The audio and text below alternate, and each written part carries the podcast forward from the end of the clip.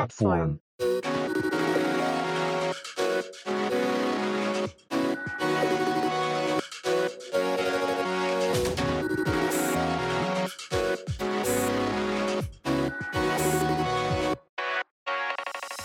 こんにちは。プラットフォームパーソナリティの石橋と、なるみです。このポッドキャストは、ホームでの雑談に夢中で電車を乗り過ごす人たち、プラットフォーマーズの2人が送る番組です。日常の話題や興味のあることについて配信いたします。散歩や通勤、家事の合間に聞き流していただけると幸いです。えー、なるみさんだいぶ忙しそうで、なんか、はい。どうぞ。は大い。変そうですね。まあ、あの、ほんで、私、あの、まあ、冬じゃないですか、今、寒いじゃないですか、はいは急に冷えてるじゃないですか。コートとか出しちゃうでしょ、い。出すで出す。で、まあ、あの、スーパー行ってね、こう、はいまあ、それでもやっぱビールは欲しいわけじゃないですか。はい。で、たまたまこう、目に入った、こう、冬物語ってあるじゃないですか。まあ季節ものですよね。秋そうそうそう物語がありみたいな。ああ、秋味、そうそう味そうが、秋味か。秋味がありみたいなはねい。うん。で、この札幌のね、この冬物語ね、もう久々に買いまして。はい。まあ、ちょっと楽しんでるんで、まあ、特にこの味が好きで、毎年楽しみにしてるってわけではないんですけども、まあ、こういうでもビ冬ール物。語でちょっとホワイトビール的な感じじゃないですか。ちょっと。すうっきりしてみたいん、なまあまあ。まあ、そうですね。まあ、別にそれは全然嫌じゃないですよ。飲んでて美味しいし。はい、まあ、なんですけど、別にこれ、あれ、あ6巻で買うんですけど、まあ、この、この先ね、またその、プラス6巻買うかどうかちょっと置いといて、ただこはの、季節を感じる飲み物、食べ物みたいなのうちの一つに入ってましてね。あ、冬を味わうための一本みたいな。あまあまあまあ、そうですね。まあ、この、ああ、冬来たね、今回冬はを感じるためのこの島まあ、そうそうそうそうそう。うんうんまあ、というわけで、あの、まあ、今回買ったやつは何かこう、2022年のリミテッドエディションとかちょっと書いてあって、まあ、深くは調べてないんですけど、まあ、あの、う。なんんですか限ね。定うーん、どうなんでしょうね。い書いてあるけど、うん毎年リミテッドじゃないのって思うんですけど、まあ、もしかしたらそれ以外にも品うんうんうん。何かあるかもしれないんですけどね。まあ、そうやってちょっと季節を感じながら、もうあと1ヶ月き切ってるでしょ ?22 年も。そうですね。だって今日が12月4日でしょ日曜日。まあ、そうですね。うん。まあ、なんで、あの、残り少ない2022年をね、こう、噛み締めながら、まあ、ぼちぼち、来年の抱負なんかも考えようかなと、えー、思っとる石橋です。よろしくお願いします。毎年抱負考えるんですか考えますよ。ちなみに2022年の抱負は何なんですか MacBook Air を買うことでしたね。結果もう2日目に買いました ね。えそうなーの、えいー、おめでとうございます。ありがとうございます。 いやいや、違うけどさ、まあまああいいいい違うんですけどね、いろいろありましたけど、はいまあまあ、あのーなんですかね、まあ、健康でこう一年過ごせるようにみたいなところはやっぱりちょっとあるじゃないですか。まあそういう意味では、まあ今年大病もなく、家族も無事終えそうな雰囲気出てます。まあ最後まで気抜かずにね、まあ、大掃除もね、待ってますから。秋にしなかったんだよね、結局。えしないでしょうよ。あんなにおすすめしたのあに。あなたしたのじゃさあ、衣替え。あ。あ衣替え違とうあの、違うよ。あれは。あの、 大掃除、ね。お掃除違あうからね。えーはい。はい。よろしくお願いします。はい。よろしくお願いします。えっ、と、なるにはですね、今、ちょっとだけお酒が入ってます。ああ、はい。ですよね。はい。いや、っていうのもね、なんかいろんな、まあ、大人同士の絡みとかもあり、えー、たまたま今回、ちょっとね、日曜日に収録ができないっていうのもあり、ちょっと前倒しではあれど、でも結構あれですよね、その、石橋さんの忙しさもあり、えー、成美の忙しさもあり、ちょ、ちょっと前目に撮ってますよね、今日。まあまあまあね。うん。っていうところで、えっ、と、先週ちょっと話をしたワールドカップの話ああ、はいはい。に持っていきたいっていうところもあって、ただ、はあの、実は、えっ、と、まだグループで、グループ、えー決勝トーナメントの進出が決まってない国もありますよね。まあそうですね。とはいえ、え来週になっちゃうと、なんかもういろいろ敗退も決まってきちゃうかなと思うから、今のうちに優勝予想みたいなのを改めて決めてもいいのかなと思うんですが、いかがですかうん、まあいいですよ。僕はアイスブレイクをその時間に費やしたいと思い、えー持ってきました。はい。その割に割と喋るね、入り。まあいいんですけど。はい。というわけで、はい。えー優勝予想を、まあでも、1チームにすると、ちょっと、あの、難しい部分もあるかもと思うんで、3チームにしましょはい。いいですよ。う。というわけで、石橋さんどうぞ。ああ、私からでいいですかはい。えじゃあ、フランスと、はい。スペインと、はい。えー、オランダです。ああ。硬いですね。あ、でも逆にブラジルは入んないですね。いや、そこがね、まあ一番硬いんでしょうけど、まあなはなんとなく、ね、あのーなんていうんですか、ヨーロッパの方が好きなんで、固めてみました。あい。そういうことね。はい。それでいくと、僕はね、ウルグアイをしたい。まあまあまあ、グループリーグを、グループステージを突破するかどうかわかんないですけど、ウルグアイ、アルゼンチン、オランダでいきたいです。はい、アルゼンチン。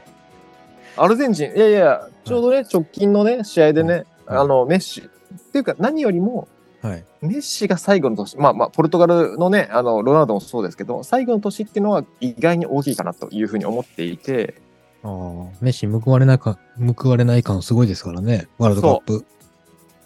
というところで、えっ、と、最後、メッシがか、結果として伝説になるっていうストーリーにちょっとかけたいなと思いますね。ああ、なるほどね。はい。構っいませんていうところ。で、はい。はいまあ、オランダだけ共通ですけど、はい。とはいえ、オランダが優勝はない。 と思う。みんな期待するけど、毎年、毎回 ね。うん。はい。はい。ででも、イングランドとかないんですね。ああ、でもイングランドね。確かにね。ダークホース的なところではあると思いますけど、ああ、まあそうですね。あ、結局一回負けてないんでしたっけ、イングランドね。今ね、確かそう。うーんっていうところで、確かまにねだ、あのーね、日本対スペイン戦を、の結果すら知らない僕らですけど、まあ、そんな感じで優勝優勝予想というところで、はい。自分としては、ウルグアイ、はいアルゼンチン、はいオランダ、はいこれでいきます。どうぞ。はい、並びでした止。め止めません。はい。よろしくお願いします。はい、よろしくお願いします。さて、今回は第38回目の配信です。最初に最近2人が気になったニュースを拾い上げます。ローソンが近未来型店舗、アバター接客など20以上の施策を集約。ローソンは28日、近未来型店舗グリーンローソンを東京都豊島区でオープンしました。食品ロスやプラスチックの削減、アバターによる接客、レジ袋廃止など20以上のサステナブルな施策を集約しているのが特徴です。新店舗での検証を経て、効果の高い施策は全国のローソン店舗に導入を広げる予定です。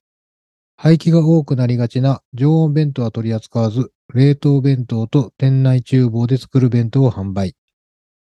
唐揚げくんなど店内調理の一部メニューはオーダーを受けてから作り、通常店舗では販売しないデリバリー専用メニューも購入できます。会計はセルフレジをメインとし、店舗スタッフは利用者のサポートや売り場の整理が主な業務となります。同店では、アバターでの接客に従事する約30人のオペレーターを採用しており、セルフレジの利用方法などをサポートします。また、レジ近くにはローソン初となるサービスカウンターを設置し、収納代行の支払いやチケット購入などに対応します。今年11月から都内1店舗で試験的に導入し、2025年度には全国200以上の店舗に拡大したいとしています。ハイネケン、自前で家庭用ビール販売、キリンと合併解消。オランダのビール大手ハイネケンは2023年4月から日本での家庭用ビールの営業販売を自前で手掛けます。キリンビールとのがご合弁会社、ハイネケンキリンを完全子会社化し、 2023年4月からハイネケンジャパンとして家庭向けの営業と販売を担います。ビールのは、ビールの生産と業務用の販売はこれまで通りキリンが担います。ハイネケンは缶ビールなど家庭用ビールの自前での販売に乗り出します。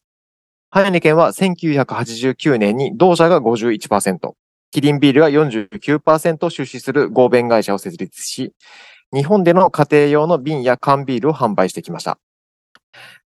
日本国内のハイネケンの販売数量は21年に69万ケースで、うち家庭向けが7、8割を、7、8割を占めます。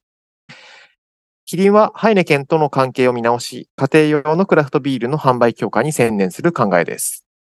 はい、えー今回2つ取り上げましたけど、まず1つ目がローソンの、えーまあ、アバター接客ですよね。はい。えーちなみにこのアバターの女性の店員さんは葵さんで、えー男性の店員はソラトさんっていうアバターらしいんですけど、まあ中の人はね、こう、何十人もいるんで変わるんでしょうけども。はい。はい。どうですか、これ。こう、えっと、そもそもなんで、ではあるんですけど、セルフレジは使ってますかセルフレジはまあまあ使う時もありますね。まあただ私の場合ほら、あの、タバコ買ったりするとセルフレジ使えないんで。あ、そうですね。タバコとお酒はセルフレジ使えないですもんね。はい。そうなってくると、まあでもこのアバター接客の場合はどうなんですかねいいんじゃないですか本当にわかんないです。書いてないですもん。 書いてないけど、まあただ、ただこう、ね、人が返してるから、あ、でもどうなんでしょうね。確かにないかもね。だってアバター接客になっちゃうと、本当だわ。ね未成年が来てもわかんないじゃん。まあカメラうんぬんはついてるでしょうけどね。でも即時に判断できないっていうところがあると、やっぱり対そこは対人じゃないとってなるんじゃないうん、まあまあ。というより、こう、タバコってほら、自分で取ってね、こう、レジに出すというよりは、あ伝えてカウンターの取ね中にねうんうんそうう、ん取ってもらってる感じで、まあまあ、取れない、取れるものもありますけどね、確かに自分でね。はいはいどうなんだろうね。これちょっと、書いてないですね。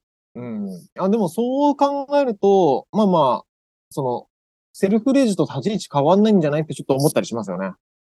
うん、まあまあ、実際なんかニュースになってるのを見たら、こう、まあ、どうしたらいいですかみたいなこと言ったら、こうしたらいいですよみたいな、こう、返答があるので、多分全くキャットボット的なことですよね、きっとね。うん。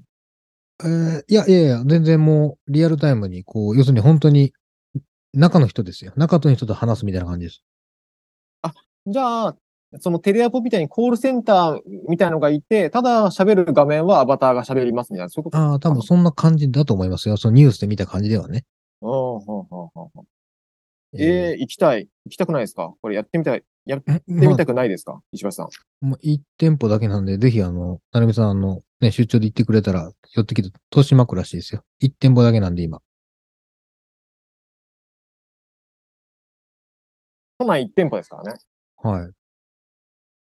どこだろうな。でも浜松町には、浜松町というか竹竹芝かなのローソンは、なんかロボットが仕込まれてますみたいな、はそい。のプロモーションと一緒になったローソンがあって、はいはい。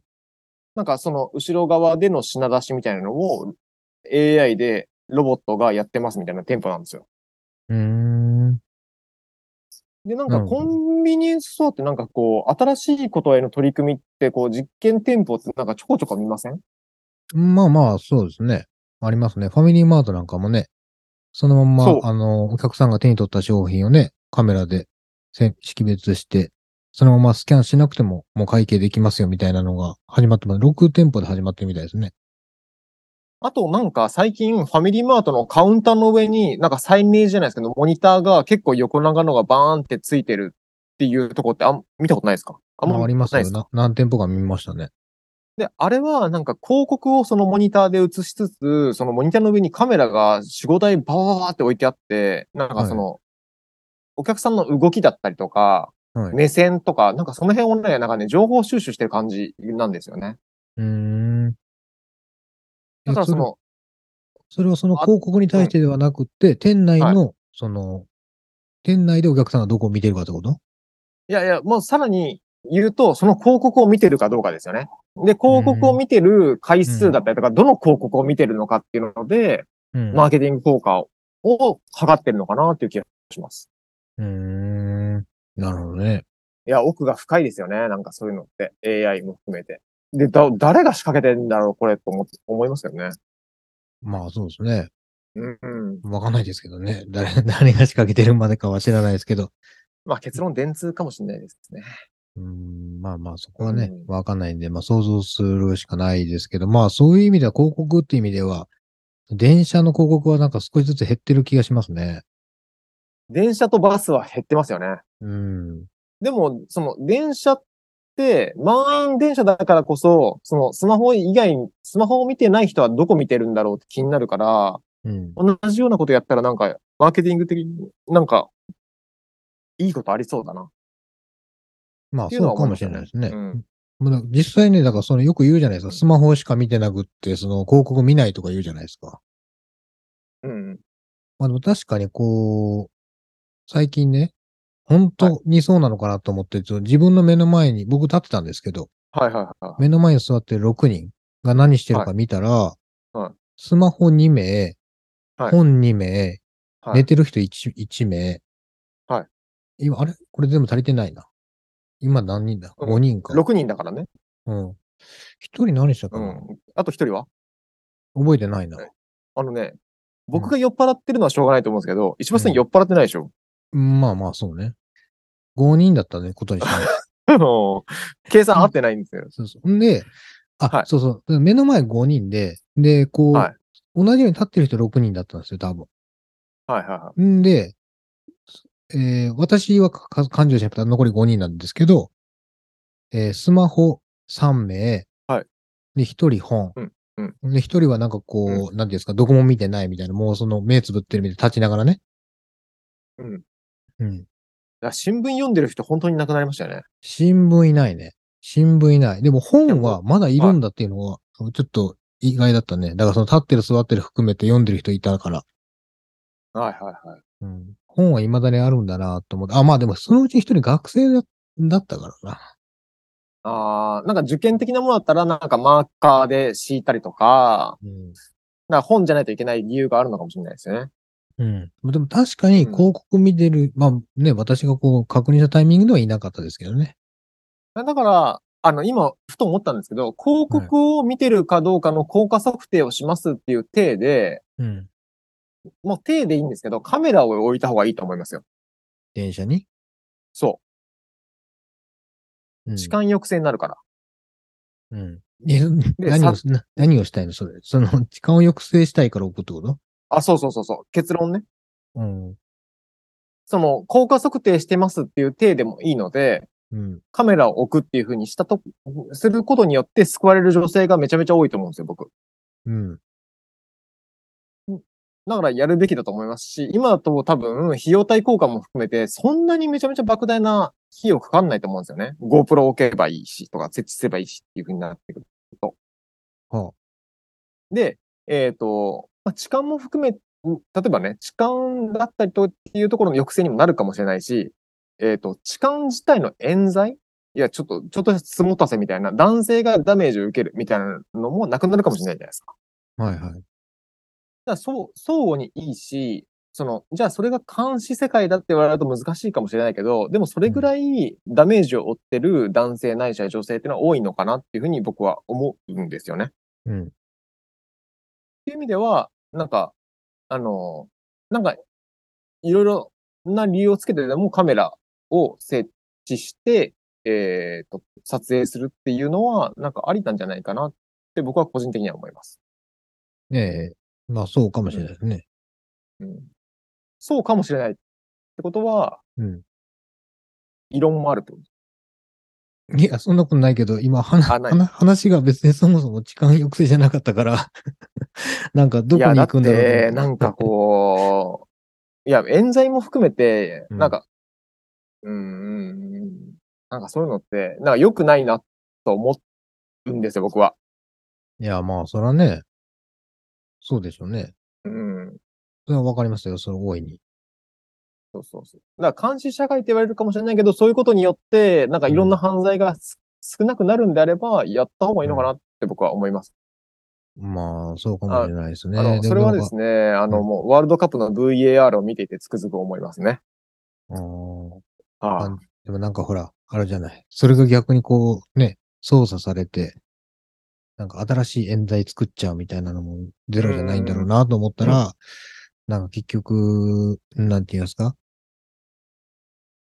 うーん。なう動かぬアリバイが、なんか不自然に作られるみたいな感じもして、まあ、い一概にというか、基本的にはそうまねあ、ねなんかその、いい方向に動くような気はするんですけど。うん。まあ、ないのが一番なんですけどね。ないことがないからしょうがないんですよね、なんかその辺って。まあ、そうですね。犯罪はでゼロにはなりませんからあねの。変、変な話、僕らは受けたことがないからわからない痛みって多分あるじゃないですか。はい。あるでしょうね、いっぱい。うん。だからそこはね、なんか、どうにかなるといいかなっていうふうには思うんですけど。はい。というところで。はい。はい。もう一個いきもまうすね一じゃつ。ハイネケン。はいあはい。ハイネケン好きですかうーん、まあ、好きですよ。バッドワイザーはまあ、まあビール全般は嫌いなものはないんですよね。好んで飲まないだけであって。うんうんうん。で、まあ、たまに飲んだりもするんですよ。どんな味だったっけなとか思いうなんがはらいね。はいはなんで別にそんな、よっぽど飲みにくいビールでなければ、あと黒ビールがそんな得意ではないんで。い。いや、ハイネケンは白ビールですよ、どっちかというとああ、そうそう。だから、そういうもの以外は、基本的には飲みますよ。。だハイネケンは、のビールをキリンが作ってたってことは知ってました。いや、意識はしたことないですけどね。作ってるんですかこれ。あ、そうそうそうそう。あそもそもの、中身要はは、権利を得て、国内でハイネケンのビールを作ってる、生産して流通させてるのはキリンなんですよね。うーん。いや、それは知らなかったですね。どちらかというと、ハイネケンってこう、私、ライブハウスでしか飲んでなかったんで。ハートランドもキリンじゃない、多分。あ、そうなんだ。うん。うーん。ちなみに、バトワイザーはどこか知ってます。わかんない。バトワイザーはですね、韓国で作ってるんですよ。あ、そうなんだ。そう。全然アメリカじゃないってことそあ、このアジアに入ってくるやつはってことですよね。う。そうそう、日本にね、入ってくるややつ。つ。なるほど、なるほど。はい。冬物語はどこで作ってるんですか札幌でしょ 違うのこれ。あ、いやいや、み工場見てるばわかるじゃん。その工場工場、工場。冬物語の工場。札幌じゃないのこれ。札幌ですかさ札幌ビールと書いてますよ、だって。いや、工場が入ってるでしょそこ製、製造工場の住所が。えそれは東京ってなってますけど、会社名は札それは幌ビールってなってますそれはよ札幌の本社が東京だからだね。工場の住所も書いてると思うんだけどな。えー、工場の住所書いてんのかな書いてないよ。製造工場。あ、そうなんだ。うん、製造元しか書いてない。あ、じゃあもしかしたら東京で作ってる可能性もゼロじゃないですね。冬物語。うーん、まあ、あんまなさそうな気するけどね。もう少し違うところで作ってそうですけど。東京都の後はどこですかん住所。渋谷だもんだって。渋谷区あ恵比寿になっちゃってるもん。うん。恵比寿。だから札幌の本社が恵比寿にあるから、恵比寿ビールもある。知ってましたあ、そうなの恵比寿の駅行くと、あの、恵比寿ビールのあの音楽流れですよ。あ、それは知ってるで。本社があるからね。あ、そうなんだね。というダことジャレになだりと思まっすてねた。うーん。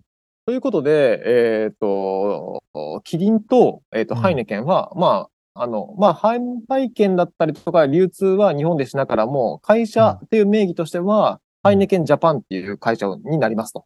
うん。で、えー多分その理由は、ハイネケンがうんぬんじゃなくて、多分キリンビールが、うん。えっ、と、夜な夜なエールに出資してるとかもあるんですけど、あの、うんヤッホーブルーイングに。だうんから、うんクラフトビールに舵を完全に切り始めてるってことですよね。うーん。で、ヤッホー、ヤッホーブルーイングのノウハウも活かして、うん。えーっと、キリンはですね、えーっと、クラフトビールを自前で作ってる。うん。グランドキリンもそうだし、あーはい瓶に入ったやつね。あれ美味しいあ、ね。そうそうそうそう。でね、確か豊洲かどっかには、あの、YW ハーバーブリュワリーっていうのを持ってたりするんですよね。うん。っていうところで、まあ、まあ、クラフトビールの技術も学んでると。うん。で、流通させようとしていると。うん。ただ、クラフトビールファンとしては、もうそうなったら、ちょっと心離れちゃう。私がいるっていう。おーあの、クラフトビールはマイナーだからこそ応援してたのに、うん。そういうふうにメジャーだったりとか、大人の手が入ると、急に冷めるみたいなのが、個人的にはあるんですよね。ああ、そうなんや。あの、バンドの追っかけみたいなのと一緒ですよ。へえ。あの、いやメジャーデビューしちゃうそとうなんやね嫌な感じになるみたいな。うーん。そうなんや。はい、な、夜な夜なもそうだし、夜な夜ももう5、6年ですよね。多分、キリンの傘下に入って、出資が入ってとか。うん。なってくると、クラフトビールじゃないじゃんっていうふうに勝手に思っちゃうんですよね。え、クラフトビールの定義は何なのクラフトビールはですね、僕の勝手な定義ですよ。はい。アメリカの、うんえーっと、まあ、一軒家持ってるジジイが、うん。自分家のガレージで、うん。俺がこだわりを持って作ったビールなんだよ、みんな飲んでくれっていうのがクラフトビールなんですよ。おーなるほど。ガレージ。ジで、ガレージで自分の好きな味で酵母を混ぜてうん。発酵させて作るのがクラフトビールうん。だと思ってるので、うんそれが、その商業的、商業化されるとちょっと違うかなっていうところうん。なんですよね。うーん。それがクラフトビール。な、冷凍でアルコールが入ってないものでいくと、クラフトコーラだったりとか、うん。あとは、まあ、アルコール入ってたものなんか、ちょっとこだわりがあってくると、クラフトジンだったりとか、うん。になってくるかなっていうふうに思います。なるほどね。はい、まあ、美味しければいいんですけどね、お酒なんて。 いやいやいや結論。お美味しくて、その場が楽しく飲めれば一番いいんですけど、はいはい。ただ、クラフトビールにしても、その、ナチュラルワインだったりとかにしても、はいはい。えっ、と、日本酒にしても、はい。なんかこだわりを持ったりとか、うんあの、うんえーっと、何を目的に作ってるのかみたいなポリシーみたいなのがあった方が応援したくなるっていうところはありますよね。うーん。なるまほどあね。全然、あの、ね、あの、まあとはいえ、すぐ酔っ払っちゃうんでわかんないにはわかんないんですけど、 えの 飲む前は別に酔っ払ってないでしょ、だって。まあね。まあでもなんかそういうのを応援したくなる気持ちはあるじゃないですか。小さいまあまあまあ工場だったりとか。うんうんうん。多少なりありますね、それはね。はい。っうん。ていうところで、まあまあ、キリンがそうなってくると、自分個人的にはガゼンハイネケン飲みたいなって逆に思っちゃったりします。あ、そうなのこれは飲みたいと思うんだ。あ思います、思います。なんか、残念ま感あはな結いって局ことキね、リンが作ってるんだけどね。ん残念感はないかな。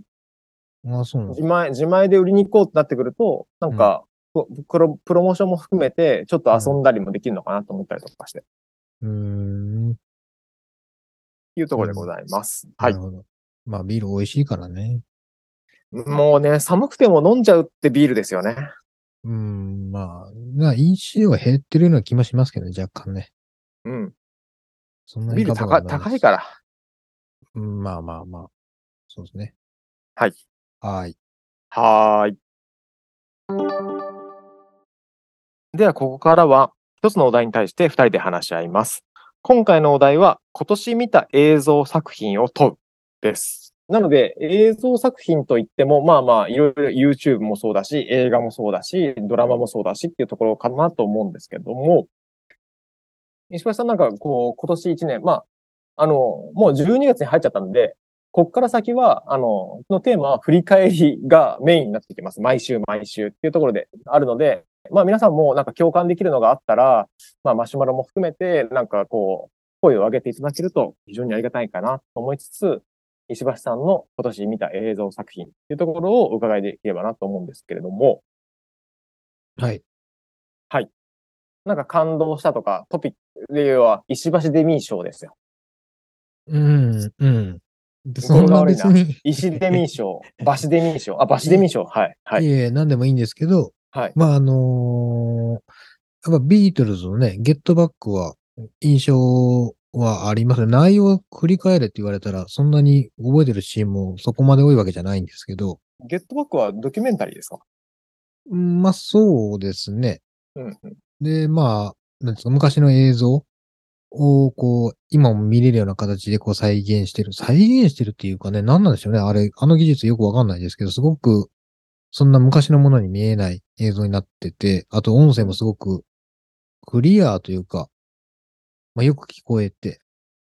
で、な、何より、何よりというか、まあ、ディズニープラスでのみ、ね、あの、放映してたんで、え、っていうことはディズニープラス入ったんですかもうこのためだけに入ったんですよ。 ?2 週間無料みたいなやついや、あれ無料ない、なかったんじゃないかな、ディズニープラスそはう。なんだ、ディズニープラス。あ、そうか、そうか。ネそうットそうフだリッからクスもと一緒ですうね。じゃあうん。それこそ、ね、その映画館行くじゃないですけど、はいその見に行ったよような感覚でお金を払い、うんでまたこれ長いんですよ、これ。すごく。あそうなんだこの映画ゲットバックそう8時間ぐらいあるんじゃない多分。 8時間うん多分ね。8時間ぐらいあったと思うんですけど。マジでああ。なあぜと長飛び飛びでくみ、飛び飛びっていうか、ちょっと休憩しながら見てっていう風な感じで。まあ、それこそ1日で見切ってないですよ、だから。へえ。そのなんか、何回かに分けてみましたけどね。さらっとおさらせるとどんな感じなんですかこうまとめると8時間を。 えうーん。どっからだったっけなもうあんまり覚えてないないな。おい。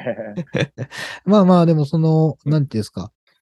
なんかこう、メンバー間のやりとりがすごく印象的でしたね。だからそうんうんの、うんいつもこう、ミュージックビデオとかだと歌ってるシーンばっかりで、仲良くね、こうみんなね。うんそう何が話、何を話してるのか、どんなことがあったのかってわかんないじゃないですか。うんうんまあ、その話はいろいろ出てきますけど、はいそれがこう、ものすごく些細な会話みたいなところも一緒にね、入ってくるんで、ああ、なんかこう、うんまあ、それが臨場感があるというか、人間、人間臭いというか、人間味があるというか、だからそういうところを見てて面白かったですけど、だからその初期の方への後期なんですね、あれどん全然。最後の、この仲悪くなる前後みたいなことうん。まあ、仲悪くなったか、あの、ジョージ・ハリスンがなんか抜けるだなんだの、みたいなのとうんうんう、かんそういうところ、後半のそれこそ屋上で歌う有名なシーンあるじゃないですか。はいだ。あ、あれが最後の方に出てくるんですけど、なら、うん、なんだろう、あそれみでこう見たくない人もいっぱいいるじゃないでしょうね、あれ、多分。ビートルズは好きなんですかうん。まあ、もう嫌いじゃないですよ。ででもそ、の、じゃあ、1年間に24時間以上聞きますかって言われたら聞かないですけど。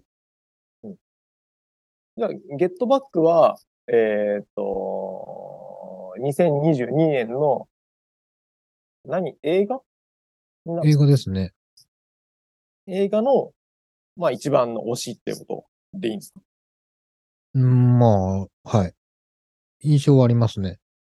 ドラマはドラマ。ドラマドラマ編。うん。ドラマはね、ドラマは、なんだろうな。えっ、と、上下関係です。わかりますえー、しょふ古いやつそれって。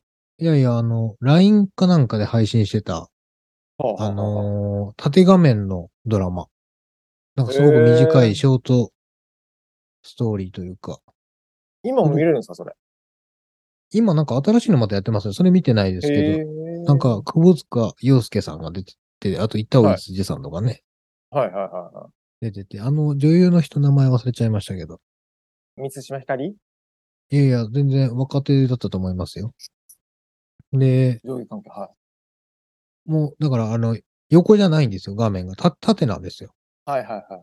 これをドラマのクックにするのかどうか微妙にわかんないんですけど、その縦画面のスマホの画面で見るドラマみたいえー、な、もう見たの覚えてますね。あとはもう、あれです。ロングバケーションでしょロンバケね。言ってましたはねい。。夏見ましたね。あとは、深夜食堂ね。うんこれはもうだいぶ前のやつですけど。なんで深夜食堂なんですか、そこは。いや、たま。に、たまに見たくなるんですよ、これ。見たことありますそうでいやいやいや、見、見たことありますよ。小林薫さんかっこいいなと思いながら、渋いなと思って。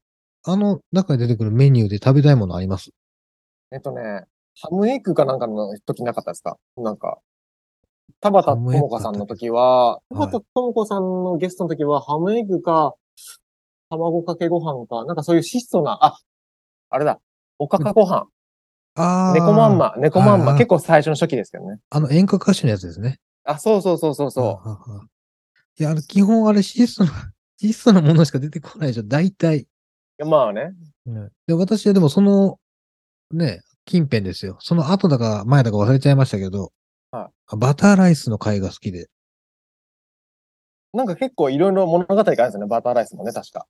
そうそう。だからそのバターライスを、バターライスっていうのがそのバターで炒めるんじゃなくって、ご飯の上にはいバター乗っそけうて、そうそうそそうご飯かぶせて、蒸らして、溶かして、醤油垂らして食べるっていう、う。うんうん。ね、た、なんていうの、バターライスよりは、バターのっけご飯なんですけど、うん。あの回が好きで。えー、どう好きなんですなんすかね。まあ、あの、役者の人もいいですね。なんか、名前はわかんないですけど、よく見る人。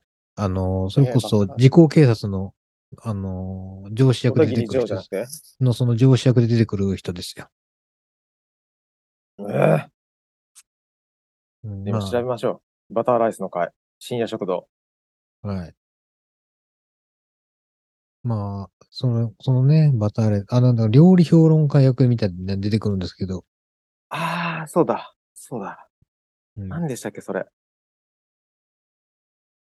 あ、そうそう、自己警察のね、あと、あのーあれだ。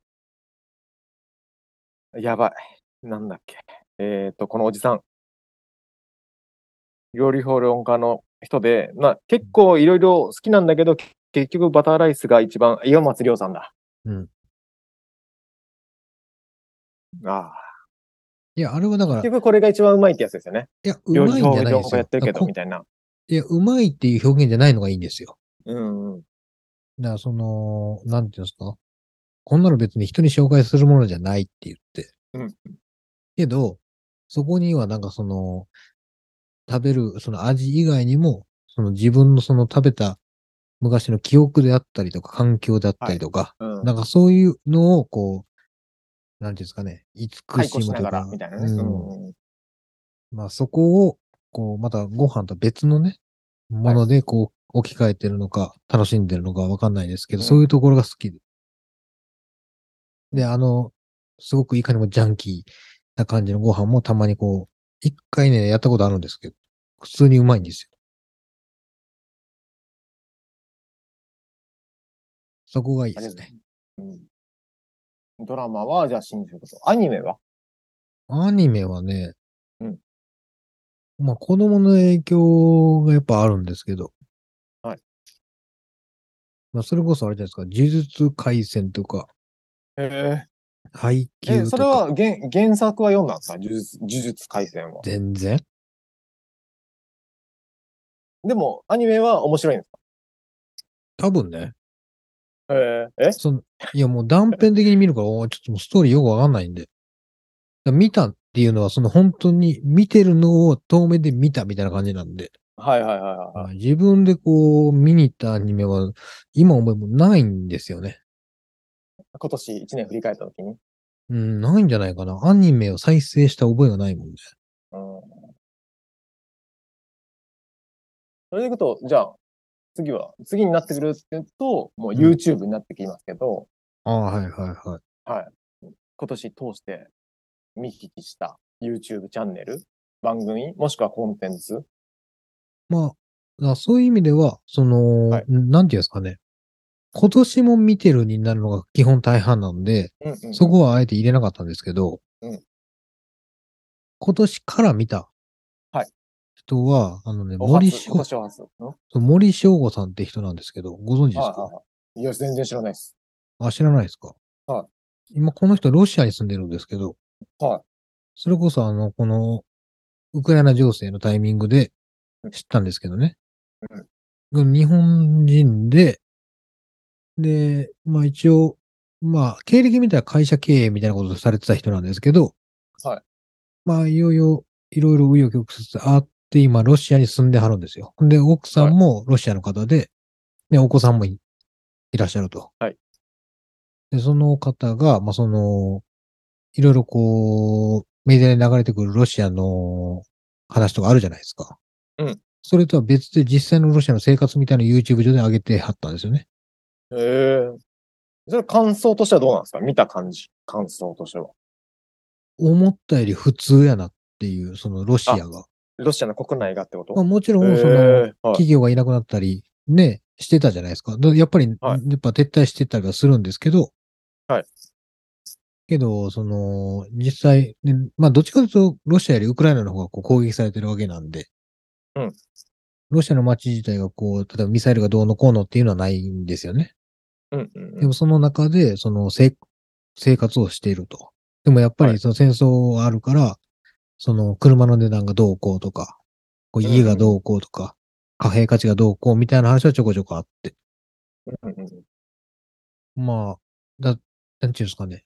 まあ、あ、これ実際こうなんやなって思いつつも、ただこう、たまにこう、更新されない時あるんですよ。あ、その YouTube がそう、ちょっとね、ちょっとなんか2はい週間ぐらい、1週間空いたりするんですけど、うんうんうん。ちょっと心配になるんですよね。なんあか、大丈なんかあ夫ったかのなかって。なそうそうそうそうちそょうっとそう、まあ。そういうのはあったりしましたけど、まあそういう意味ではこう、なんですか、実際に日本の人が向こう行って、なんかその、じ実際生活してる映像って割と好きなんですけど、うんうんうんうんそれが今回このロシアっていうところがまたこう、タイムリーというか、うんうん興味をそそって見てましたね。うん。うーん。まあ実際見てもらったら、そこそこ面白いと思うんですけど、ありがとうございます。はえい。ちょっとそれは、えもう一回、もう一回名前をお願いします。チャンチャンネル名、チャンネル名。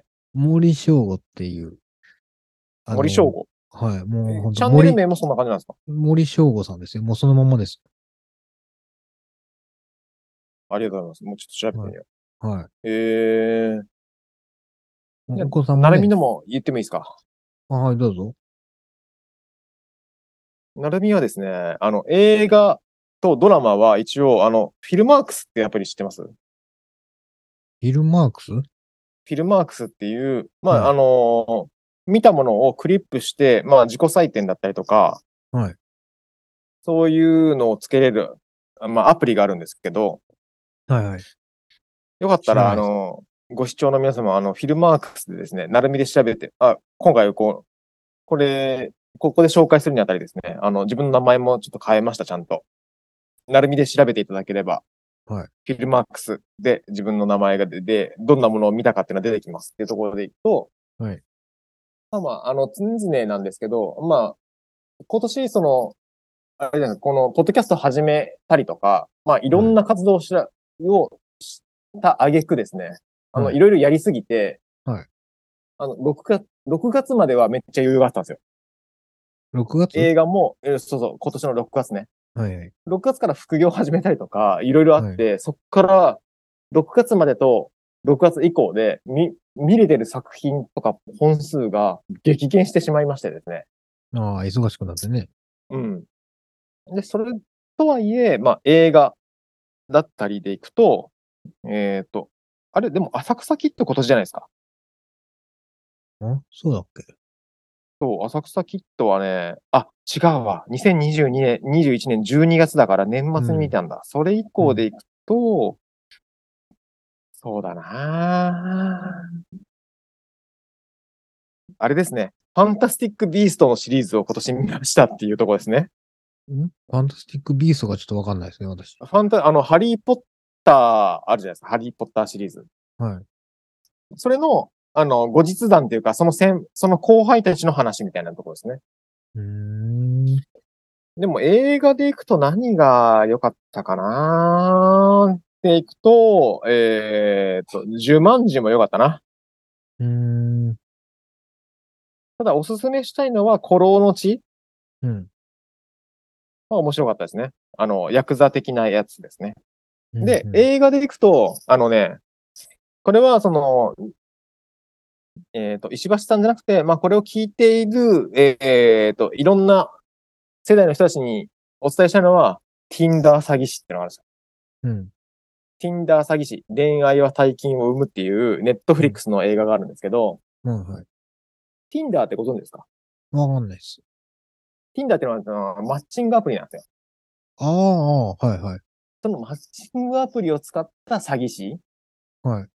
要は、自分は、えーと、大金持ちですよ。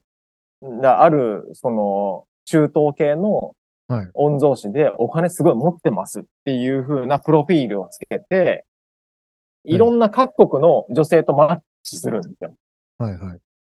で、最初はすごい大金を使ってファーストクラスでその女性をもてなすんですけど、はい。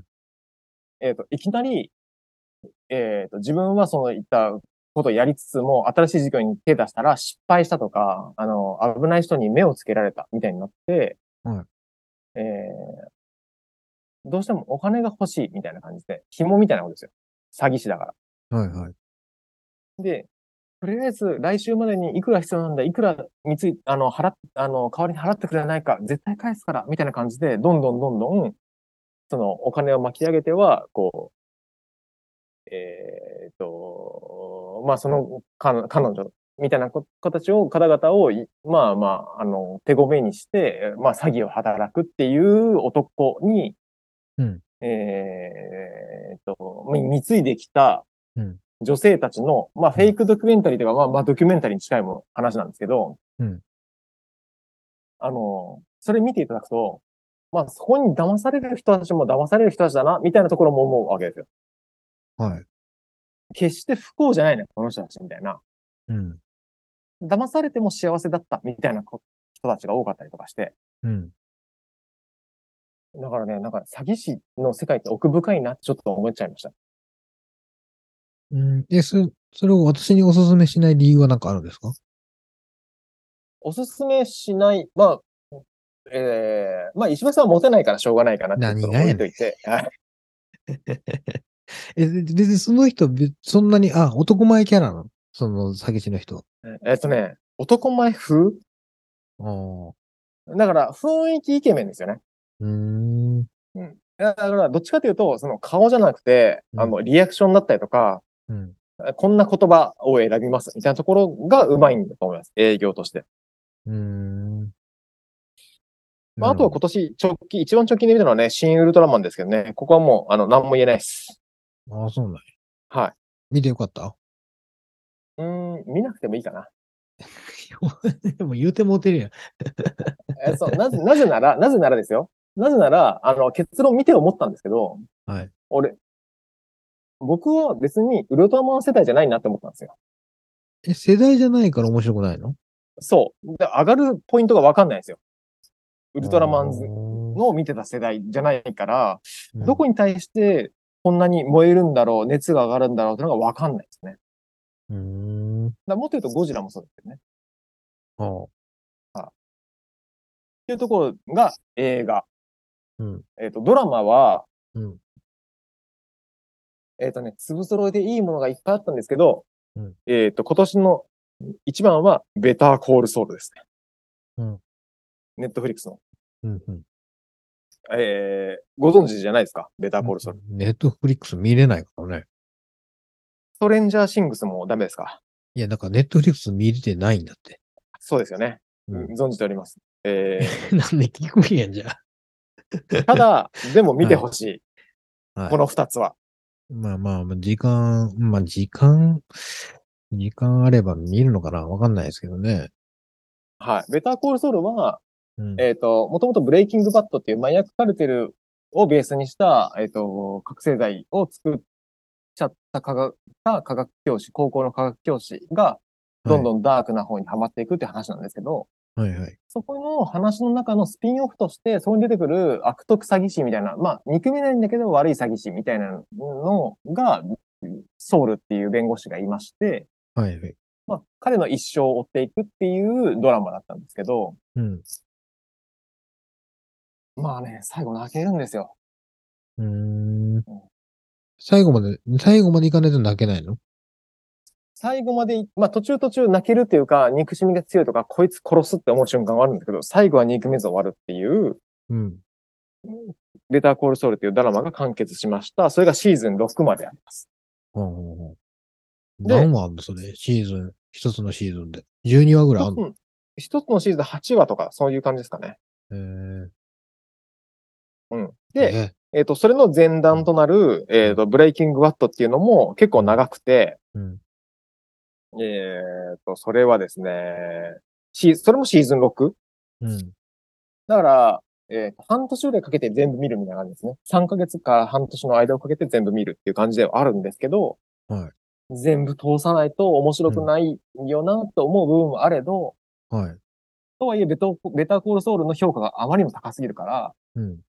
触りだけ見て、ブレイキングバットだけ触りだけ見て、ベターコールソウルをがっつり見るっていうのもありだと思います。うー ん。というわけで、ネットフリックスに入った方がいいと思います。あ、そおすれす、それ見るだけでも価値あるよってことねめは。いや、価値ある、価値ある。いいや、、本当に最後はね、もうなんか誇らしい気持ちになって、こう、PC を閉じるみたいなは感じになるので、ベターコールソウルはおすすめ。あなるほど。えー、アニメ編。はい。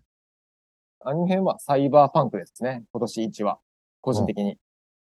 うーん。はサイバーパンクっていうゲームがもともとあるんですけど、いはい、ありますね。それを元にしたアニメ。で、あーちょっとし、まあちょっとしたというか近未来だったりとか、サイバーな感じを意識した色使いだったりとか、うん。えーっていうところがあって、まあ、近未来の、えー、とお話みたいなところではあるんですけど、はいめちゃめちゃ面白いです、これは。サイバーパンク。で、ゲームもやりたくなる。うーん。なるほどね。あれ、はいアニメあったんですね、あれ。ゲームしかないと思っててた。だからゲーム発信で今年アニメがスピンオフじゃないけど、まあその題材にしてってのが始まったんですよ。それ日本語でであるのそれ。あ、日本語。で、えっ、と、制作人も全員日本人。日本、日本のあのトリガーっていう、いうんう制作会社が作ってるんですけど、うん。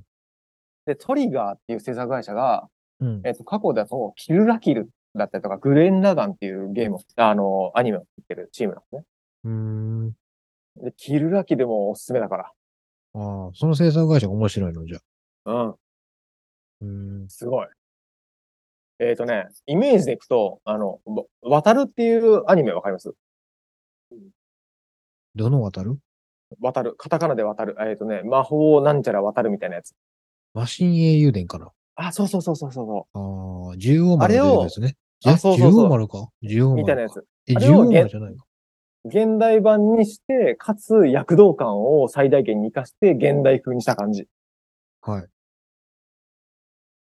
で、えっ、と、ちょっと大人な雰囲気もあって、っていうところでサイバーパンクはめちゃめちゃいいです。うんえっ、と、ゲームが元になってるんで、自分を人造人、まあ自分自身が人造人間なんですよ。どんどんどんどん改造していくって話なんですけど、うーん。改造していって強くなって、えっ、と、悪いことをしたり、みたいなところもあって、面白いです、これは。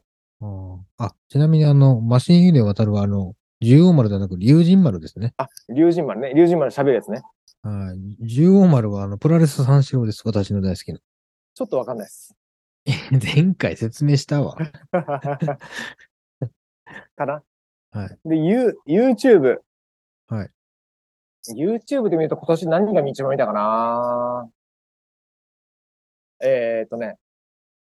えー、幽林堂しか知らない世界っていうチャンネルかなうん、はい。言ってはりましたね。はい。これはですね、あの、文豪になり損ねた男、あ、男じゃない、文豪になり損ねた女、岡崎さんっていう人の回が面白い。はい。です。あとはね、又吉、あのー吉本興業のよし又吉さんが出たりとか、うん名古屋が生んだミステリー作家さん、えーえーっとね、名前出てこないけど、が出てきたりとか、うん。というところでおも、あのー結構ね、こう、粒揃いでいい、いい人たちが出てきてくれて、話したいっていうところとか、まあ、ブッコローっていう幽林堂のキャラクターがいるんですけど、うん。まあ、彼からとなんかわちゃわちゃやったりっていうのも含めて、面白いな、参考になるなと思いながら見てるっていうチャンネルですね。っうん。うん。うん。ていうところですね。あとは、は、石破さん、どうですか映像作品だったりとか、まあ今年見たものっていうところで、いうところで、なんか新しいもの、新しいチャンネルだったりとかってあります新しい領域の映像作品見ました、みたいな。えー、ないなぁ。ないんじゃない例えば VR とか、いやえーない。メタバースとか、ないね。ないのないよ。持ってないもん、グッズ。そこを取りに、取り入れに行ったりとかもない。ないですね。だから、その、うん結局その、まあそういった、それこそ YouTube とかも落ちてるじゃないですか。そういうんうんうう、んこんな感じですよみたいな。はでいそこに行ってみたいっていうのもあんまり今のところはないですかね。 VR も興味ないですかうーん、興味ないことはないですけど、今、今、な例えばそこに投資してね、その、はい VR グラとスかねうんそう、もう買いますかってなると、い今はそこ別になくてもいいかなって感じになっちゃいますね。いや、確かにそうなんですよね。難しいですよね。うん、でも別に楽しめる人は楽しんでればいいし、その早、うんうん。早ければ早いほど、その、なんていうんですか、家庭が、良くなる過程が見れるから、うん。それはそれで楽しいとは思うんですよ。はいだからその、ね、昔からゲームやってる人ってね、それこそスーパーマリオやってる人が今プレステ5までのこの、なんていうんですか段階を見てきたら、もうそのスーパーファミコンが出た時点ですげえグラフィックだと思ってたけど、それをうんどんどんどんどん更新してくるわけじゃないですか。うんうん。だからそういう、その楽しみ方もあるだろうから、別に今手出すのがまだ早いとか、なんかやめた方がいいなんてのは思わないんですけど、うんうんたうだん。予算が追いつかないです。そこは。確かにね。だからそれだったら、まあ映像よりも音響の方にお金かけたりとか、なんかその辺したいっていうのも、ちょっとポッドキャスターとしてはありますよね。音響もそんなないですけどね。違うんかいいやいや、だって、え、あります逆に、その、ホームシアターみたいな揃えるタイプですかじゃあ。その、真空管のアンプ使ってとか、スピーカー大きいの置いてとか。えっとね、そんなに耳良くないからわかんない。あ、まあまあ、あれっそう、て、ヘヘッ耳ドホがン、しちゃったら全部一緒かなと思っちゃったりとかしちゃうし。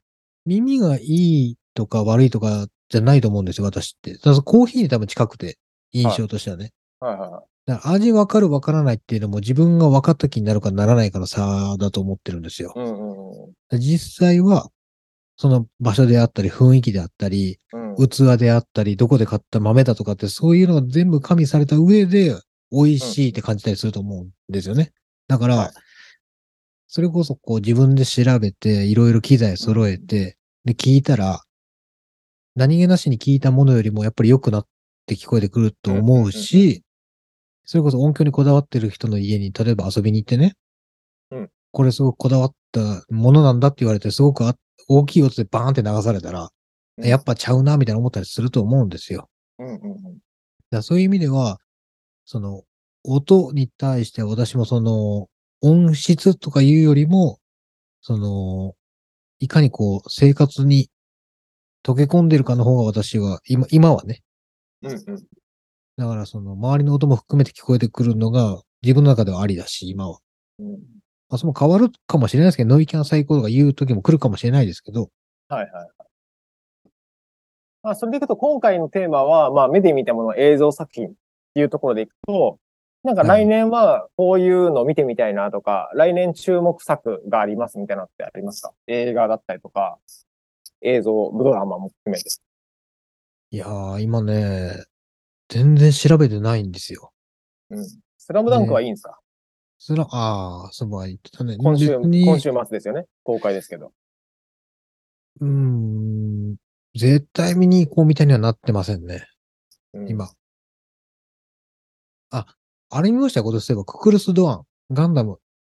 いや、あれ、めっちゃ面白かったですね、ジョーズさん。あ、よかったですかあれ。あれ、めっちゃ渋くないですかその、ど、どこですかその、ドアンがドアの男気。ああ。あの、映像アにム関ロしアてムロはどう思とかあいまのした辺は全然いい。映像は、まあでもユニコーンだったりとか、最近だとね、あの、水星の魔女とか見てるから、まあまあ綺麗かなぐらいな感じ。で、うんあの当時のニュアンスを残しつつ綺麗にやってるのかなっていうイメージです。ああ、そうなんですね。なんかなんかね、私、いや、み、面白かったですけど、はでもなんかこう、なんていうんですかね。まあ映画だったら、はいそれこそあの、データガンダムのそのリメイク版、もう全くほとんどの話内容一緒だけど、い一部綺麗にしましたの方が僕はテンション上がりましたね。だからもしい。かしたら、らさっき言ってたその、シン・ウルトラマン、ウルトラマン見て、うんその、抱いた感情みたいなのあるわけでしょななみさんがね。はいだそ、それが私には多分、あのかもしれないですね。そのゼータガンダムで、うわ、上がるっていうのがあって。はい。だから逆にこう、ほぼ、なんていうんですか、あれ、半分ぐらいリメイクされてますよね、ククルーズドアンは。原い作や、だってもう30分の2時間にしてるわけですからね。いや、まあそうなんですけど、うんなんかちょいちょいもうその盛り、盛り方がこう、ほんまにっていうところまで持ってくるわけじゃないですか。まあ作ってるまあ人まが、あね子供たちの人数も含めてね。そう ですね。うんだから、だからそういうの見てると、なんか、なんやろうな。思ってないけど、思ってたんと違うみたいになっちゃったんですよ。あいや、そら、楽しい部分もいっぱいあるんですけど。はいはいなんかこあまあでもそういった意味でいくと、その自分の期待値を超えましたっていう作品でいくと、今年最後ちょっと自分締めくくりとして言いたい作品があるんですけど、いいですかどうぞどうぞ、お任せしますよ。あのね、鎌倉殿の13人ですよ。ああ、なんか、ず、ずいぶん面白いっていう人が多いですね。鎌倉殿。もへうね、めちゃめちゃ面白いですよ。え。それ歴史知らなくても面白いんですかあ、もう全然面白い。てか歴史知らない方が面白い。この先どうなるんだろうって思うから。まあ、知ってたら、まあ、こうなるってなるもんね。そう、このキャラ、このキャラ死なないでくれみたいなのがあっさり死んだりするんですよ。うーん。あの、今からでも NHK プラスでご視聴あれ、石橋さん。え、それ、地上波打つなくても見えるやつ NHK プラスっていう、あれでしょ、あの、オンラインメディアですから。あ、そうなのお金いるのそれいらないやつか、それ。お金いるかもね。お金いるのか。はい、だからこそ、外したくない一一作だったし、一年しっかり見届けたし、うん。最後、どういう終わり方になってももう受け入れるしかないと思うし、うん。いい話。えっ、と、良くない話だけどいい話。うん。あれ、アマゾンプライムとかでやってくんないですかやってないよ、やってないよ。しばらく、うん5年後だよ、多分そんなの。あ、5年後に見れるのね。かもね。俺待つよ。全然。はい。というところで、まあまあ、映像作品。まあまあ、あの、ちょっとね、あの、この12月振り返り、1年の振り返りウィークなので、まあ今回は映像作品ですけど、まあ他にも、その、聴いた曲、ものだったりとか、なんかいろんなところで振り返っていければな、というふうに思っております。はい。じゃあちょっとこう、今日はそんな感じですかね。はい。面白かった。はい。はい、ありがとうございました。い今回も最後までお聞きいただきありがとうございました。この番組は Spotify、Apple Podcast、Amazon Music、Google Podcast で配信しています。毎週日曜日に更新を予定していますので、ぜひフォローお願いいたします。また、番組 Twitter では感想や質問をお待ちしています。マシュマロをトップに固定していますので、お気軽に投稿していただければ幸いです。プラットフォームお相手は石橋と、もう完全に酔いが覚めた、なるみでした。それでは良い一週間をお過ごしください。